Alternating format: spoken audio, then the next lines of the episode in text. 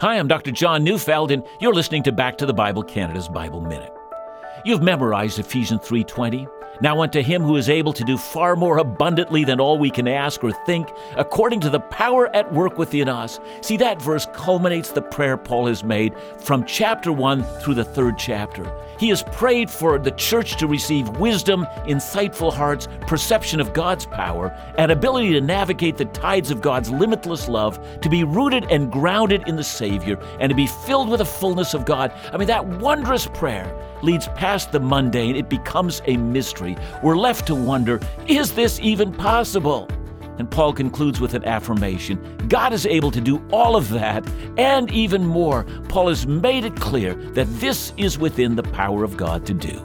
Listen to Back to the Bible Canada each weekday on this station or online at backtothebible.ca.